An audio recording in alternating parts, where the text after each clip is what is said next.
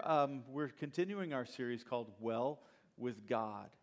We're going through some different areas of our lives, and we're giving you like one to two things to do in those areas of our lives that you can, you know, that are scriptural, things that God teaches us that will actually make a difference in your life. Simple things that you can do. Fairly easy things that if you will just tweak your life. You know, most of the big problems in your life really don't take a lot of effort and a lot of huge changes. Most of the times, most of the time, we can just tweak one little thing and we'll find that everything begins to fall into place. And so those are the kinds of things that I'm talking about in this series. And so today I'm going to talk with you about this. Build your life support. Build your life support. And this is just a little bit of a tweak. Be a little bit more friendly. Be a little bit more involved. Be a little bit more in, in, in, in, in encouraging other people and, and involved in what's going on in other people's lives. One of the most destructive things you can do in your life is to go it alone. To do life alone, to try to accomplish something alone. You know, inside of us, our flesh this is not a God given thing in you. Our flesh, your flesh wants to be autonomous. Your flesh wants to be self secure. It wants to be self sufficient. It wants to be self made. It wants to be self contained, self reliant, self supporting, self financing. Your flesh wants to just be independent from needing anybody.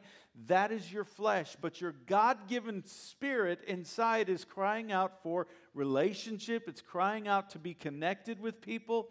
And here's what you need you need people who are for you.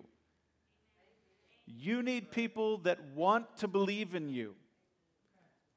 You need people who will be there for you when the chips fall, right? You need people who feel close to you. You need people who like you because they choose to like you. You need people who aren't threatened by you. And you need people who feel obligated to fight with and for you. You need people who will have your back when you're not even around. You need people who will fight for your purpose in life to be accomplished. You need people that you can turn to, that you can share your life with, that people that will pray for you, people that as they're driving down the road will suddenly think of you throughout the week and they'll breathe a prayer for you and you never know it. You need that in your life. You need to build your own life support. And that's what it is. This week I took a couple of calls from two different guys. It was almost like I was talking to the same guy just twice in different voice and lived in different places in the United States. It's pretty interesting. They're down on their luck, and both of them had basically this same story of getting hurt and not being able to work. They needed they needed utilities and they needed this month's rent or they were going to be homeless, all of that. And I began to listen to their situation and try to process all right, is this something that we should help? Is this something we can help? Is this something that will help? Because sometimes you can help somebody and really actually hurt them. So I began to ask the question Where's your family? Well, they're here, they're there. Okay. Have you talked to them? Can you go here or there? Will they let you come be with them?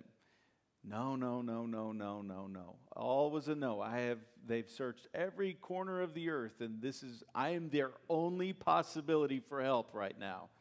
Can you go there? Why not? Do you have friends? Can you go there? Why not? Why don't you have a church family? Well, I'm too busy. I'm too this. I'm too that. You don't have a church family. You don't have any friends anymore. You don't have anybody in your history that you can call. You've been living all this life and you have nobody that you can call. You have no parents that will let you come for a, a couple of months that trust you enough to do that. And here's what's interesting in both cases these guys thought, they told me that, that a friend had given them, them my phone number, my information. A friend had given them my information, my business card, or whatever it was that they gave them. And, and I'm thinking, okay, if a friend gave you that, here's how it went down. That friend was like, oh, wait a second. I've got this in my wallet. Here's a card. Call this guy. He might be able to help you. Instead of the friend helping them, what does that tell you? The friend has been burned. The friend doesn't trust them. This isn't going to work. Um, you know, and the truth of the matter is, if I did pay their rent, it's only for four weeks. If we did light up their house or whatever it is that they're afraid they're going to lose, it's only going to be for four weeks. They need long term solutions, and I'm not going to use God's money to help them stay in that situation for just another four weeks. They need to find some long term help. They need to start moving in a life that, that has life support for them. Does that make sense? The question is Is there anyone on this planet that you have not used and abused? That's the question. So let me ask you guys this question Who calls you their friend?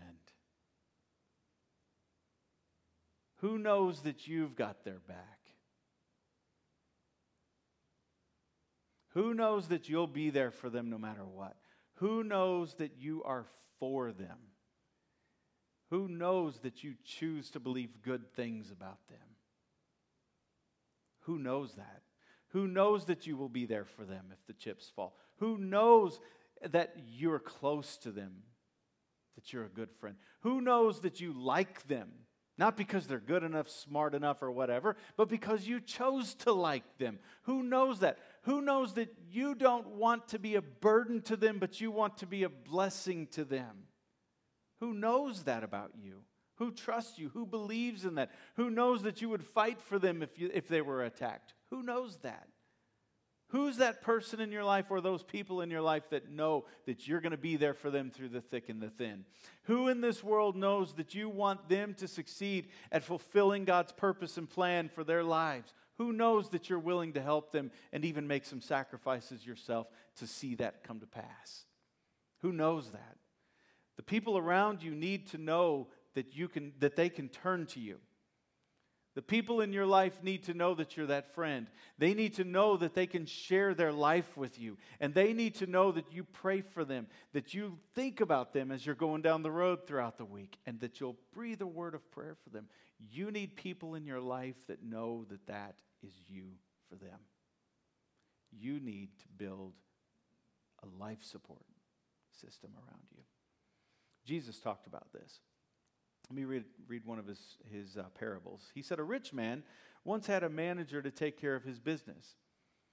But he was told that this manager was wasting money, all right? So when Jesus is talking about stuff like this, when he's telling stories like this, he's teaching us how God thinks. So in this case, the rich man would be God. And he's teaching us how God thinks about things like this. He says this, this manager, the rich man, had a manager that was wasting his money. What does that mean? He, was, he had some personal expenses going into the business, coming out of the business account. And he says, So the rich man called him in and said, What's this I hear about you? Tell me, what have you done? Then he says, You're no longer going to work for me. He's going to fire him. The manager said to himself, What shall I do now? The master's going to fire me. I can't dig ditches, and I'm ashamed to beg. I know what I'll do so that the people will welcome me into their homes after I've lost my job. Then, one by one, he called in the people who were in debt to the master. He asked for the first one, How much do you owe the master? Well, I owe a hundred barrels of oil. Take your bill and sit down, quickly write 50. Cut his bill in half. The manager asks somebody else, How much do you owe? A thousand sacks of wheat. We'll take your bill and write only 800. The master, this is so interesting. Jesus teaching us how God thinks says, The master, the rich man, praised his dishonest manager for looking out for himself so well. Isn't that interesting? You would have thought the master would have been like, what are you doing? This is my money. Why are you cutting their bills in half or in, in two thirds? Why? This is my money. The master was like, That's impressive. Look what you did.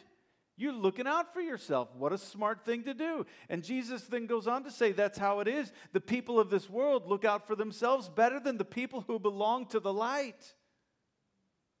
Wow, that's powerful. My disciples, I tell you to use wicked wealth. I love that.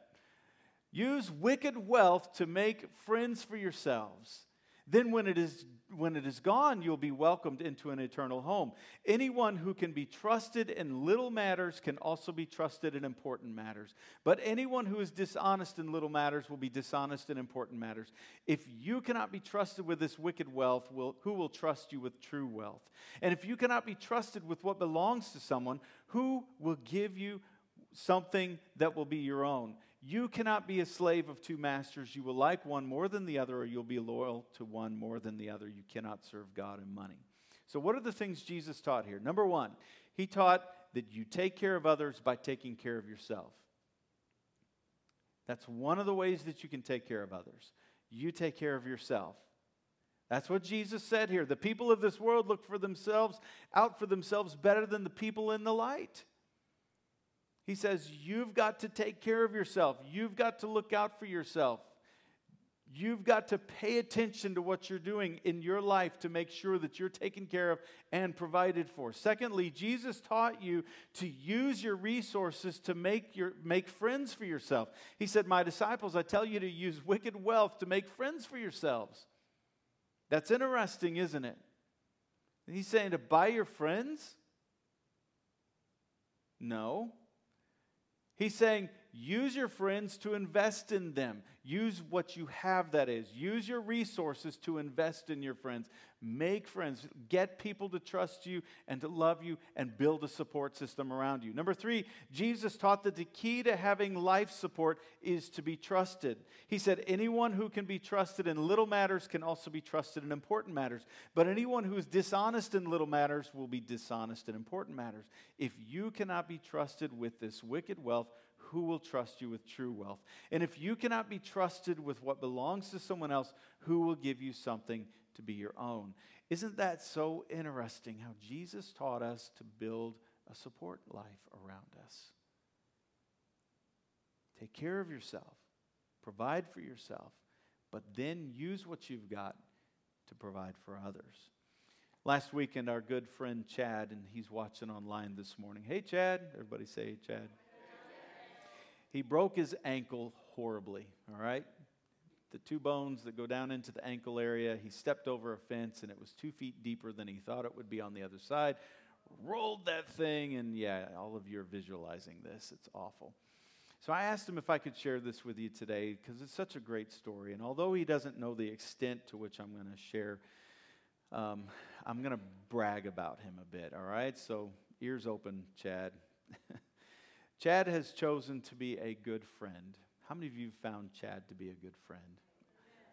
Everybody that knows you, Chad, is raising their hands. But he's not just a good friend, he's a good employee. He shows up, he's there, he's got a responsible life.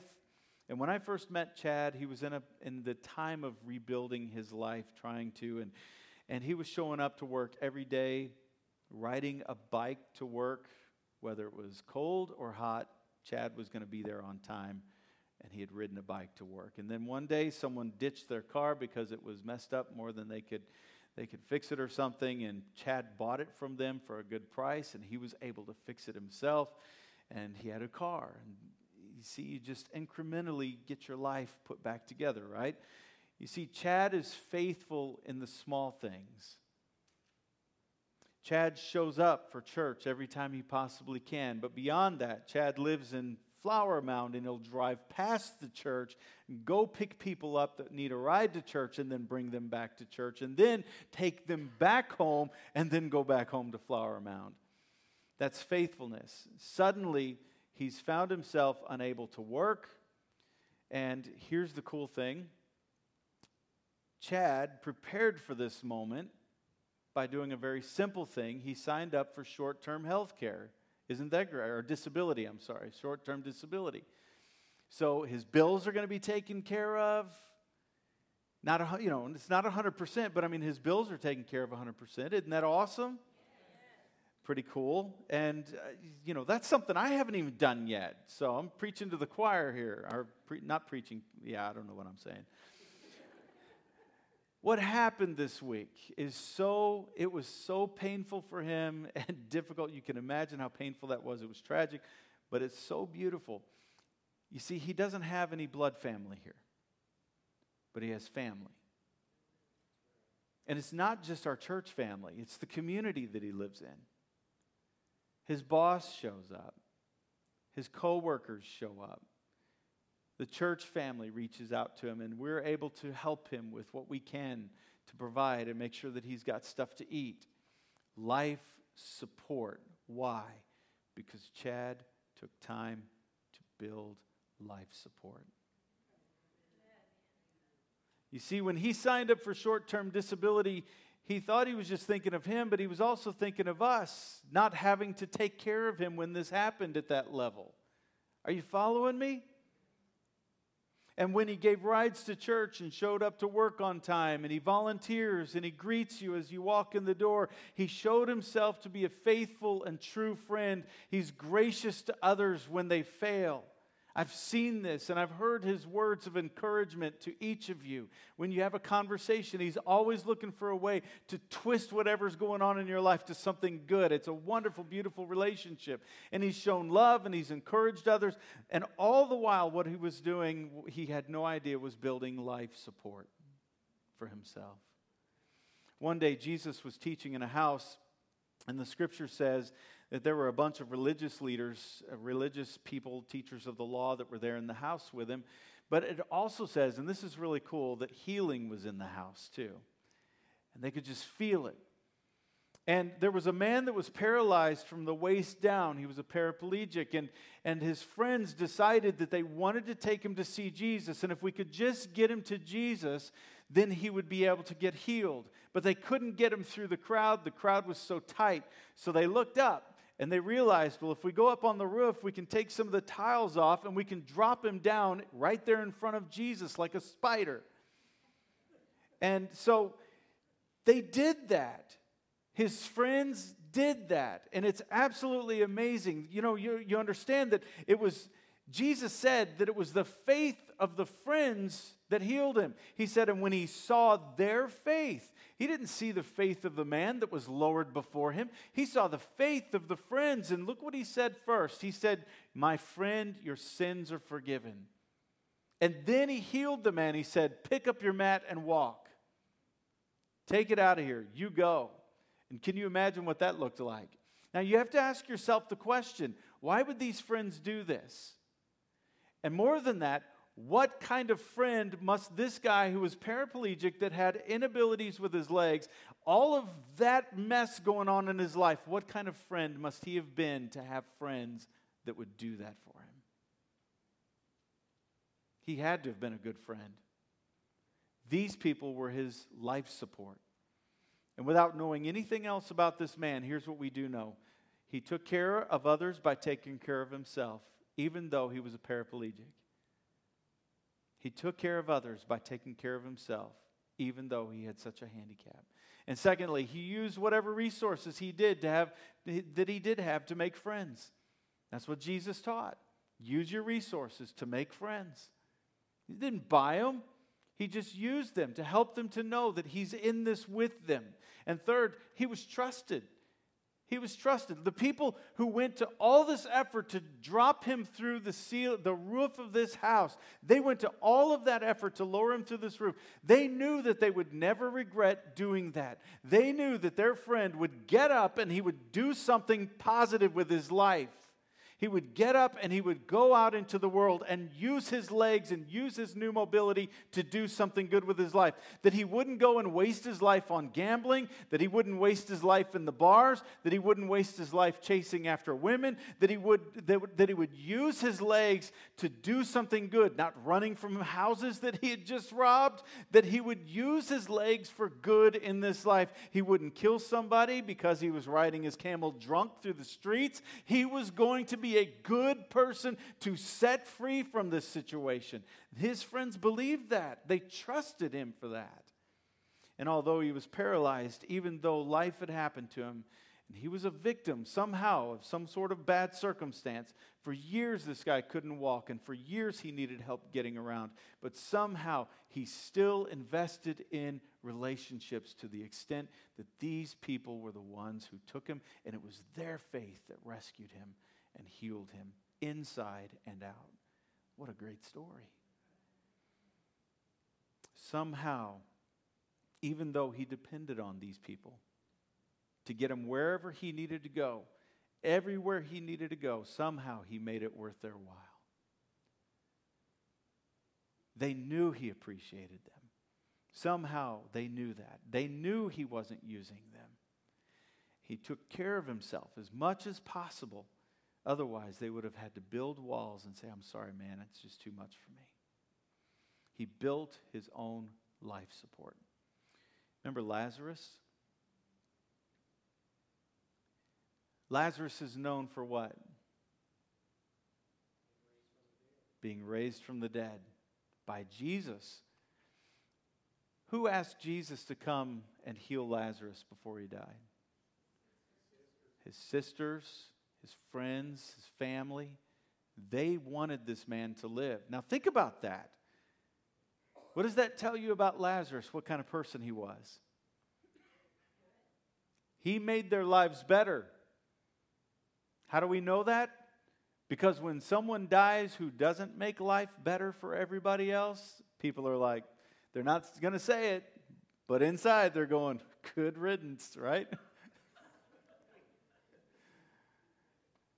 Orthodox tradition has held that Lazarus went to live went on to live another 30 years after Jesus raised him from the dead. And the story that, that their tradition has is that at one point he had to flee from Judea because of his relationship with Christ. And it's said that the Apostle Paul and Barnabas, if you read throughout the New Testament, you'll find those guys. The Apostle Paul and Barnabas actually appointed him to be the first bishop in a place modern day Larnaca. And in AD 890, a tomb was found in Larnaca, in that area. A tomb was found bearing the inscription Lazarus, the friend of Christ. And where that tomb is, they also built this church, and this church is still there to this day. And in November 1972, during renovations of this church, they went ahead and they opened the marble sarcophagus, and they found inside there the bones of the person who laid there. How would you like to be the one to get to see the bones of Lazarus? Wouldn't that have been awesome? Lazarus lived an honorable life. We know that because when he died, people wanted him to be back. He was a good friend, he was a good brother, he made life better for other people. And because of that, Jesus came and raised him from the dead. That's awesome. What a great life support. And look what Jesus said My disciples, and this is beautiful because you need to know Lazarus got to go to heaven. And Jesus said, My disciples, I tell you, use wicked wealth to make friends for yourselves. Then, when it is gone, you will be welcomed into an eternal home.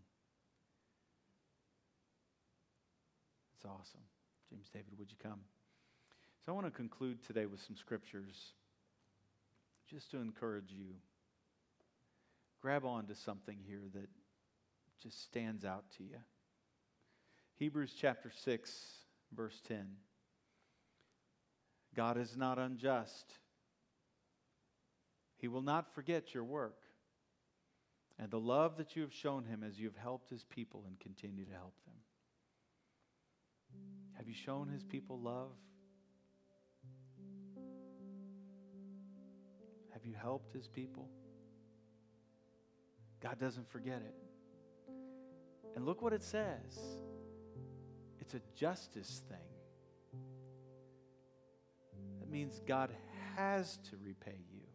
Oh, I don't need to be repaid. I don't know about you, but that makes me encouraged. Yeah, I don't want to do it out of a heart of, well, God's going to owe me for this. I don't want that heart, but it sure is good to know, isn't it? He's just. He won't forget your work, He won't forget your love. He won't forget what you did for your church family, the people in your community and around you. Galatians 5:13, "You, my brothers and sisters, were called to be free, but do not use your freedom to indulge the flesh, rather serve one another humbly in love." Serve one another humbly in love. Proverbs 19, 17. Whoever is kind to the poor lends to the Lord, and he will reward them for what they have done. Galatians 6, 2. Carry each other's burdens, and in this way you will fulfill the law of Christ. Carry each other's burdens. Who knows that you will help them carry their burden? Who knows that? Well, John, I need someone to help me carry my burden. It's time to give that one over to the Lord and you carry someone else's. Hebrews 13, 16. And do not forget to do good and to share others, or share with others, for with such sacrifices God is pleased.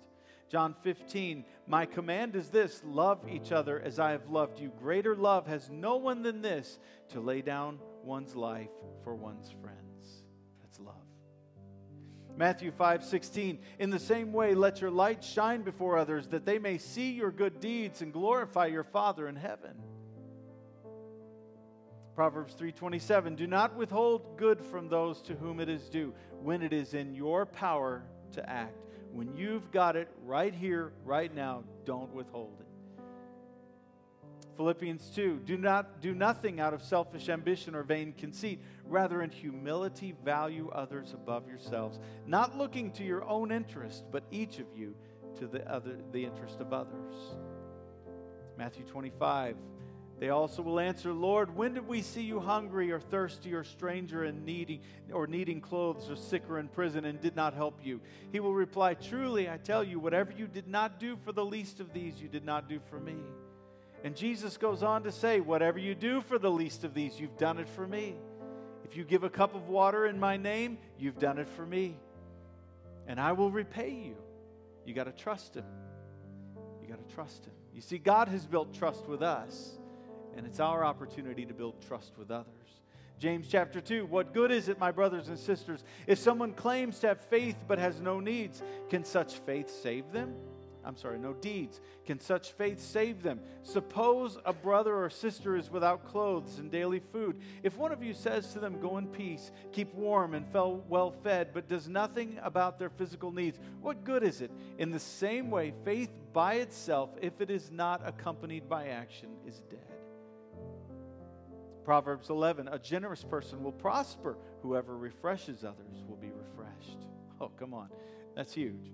Whoever refreshes others will be refreshed. You need refreshing today? Proverbs 22 The generous will themselves be blessed. Luke 6 Do to others as you would have them do to you. Jesus said that. Galatians 6 Let us not become weary in doing good, for at the proper time we will, reap a harvest if we don't give up. Isaiah 1 Learn to do right, seek justice, defend the oppressed, take up the cause of the fatherless, plead the case of the widow. Ephesians, for we are God's handiwork, created in Christ Jesus to do good works, which God prepared in advance for us to do. What does that mean? When He put you on this planet, He prepared good works for you to do, things for you to accomplish in other people's lives. Romans chapter 12 be devoted to one another, honor one another above yourselves. Man, there's so many good things that you can do to build your life support. Do you have life support today? Build it. Be a good friend to God and to each other. Take care of yourself. Work on yourself. Build your life. Don't take it for granted. Build your life. Build your friendships. Well, John, I'm just alone. No, build your friendships. Take someone to lunch. Build your friendships. Buy them a little gift. Pay attention to what they like and don't like. Accommodate for people in your life.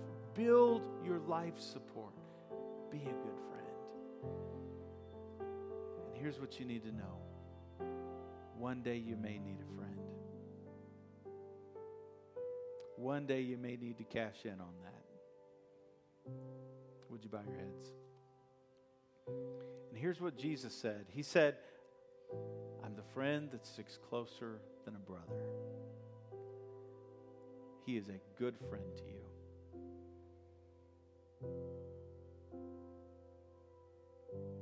And one day He's counting on you being there for Him, you to be His friend. But your life has to be strong. Your life has to be healthy to the best of your ability. And this is one of those little decisions that you can make. God, I want to be a friend. I want to take care of others as best as I can. And I want to take care of me so they don't have to. And maybe you're here today and you need Christ into your life. I'm not going to embarrass you, I promise you. Right where you're seated, you just need to talk to Him. You just need to say, Jesus, I want to get to know who you are and what you like and what you don't like. And I invite you to come into my life, and I want to have that relationship with you. I want to be your friend. I want to start that today. And from this day on, I want to live my life learning who you are accepting you more and more in my life. If that's you, just pray that right now. God, I want to know you. I want to have that relationship with you. In Jesus' name, I thank you for your forgiveness for my sin. Thank you for the sacrifice you made on the cross for me. And I come to you and want that relationship with you today in Jesus' name. Thank you, God. And with your heads bowed and eyes closed, you made that decision, I just want to give you an opportunity to say, Yeah, John, that was me today. I accepted Christ into my life today. I want to get to know who He is. If that's you, right where you're seated, I just want you to look up at me until my eyes catch yours. All right? Amen. Amen. It's a new beginning. Amen. It's a new beginning. Amen. Anybody else? Thank you so much, Father. Thank you, Father. New life in Christ. We give you praise. Amen.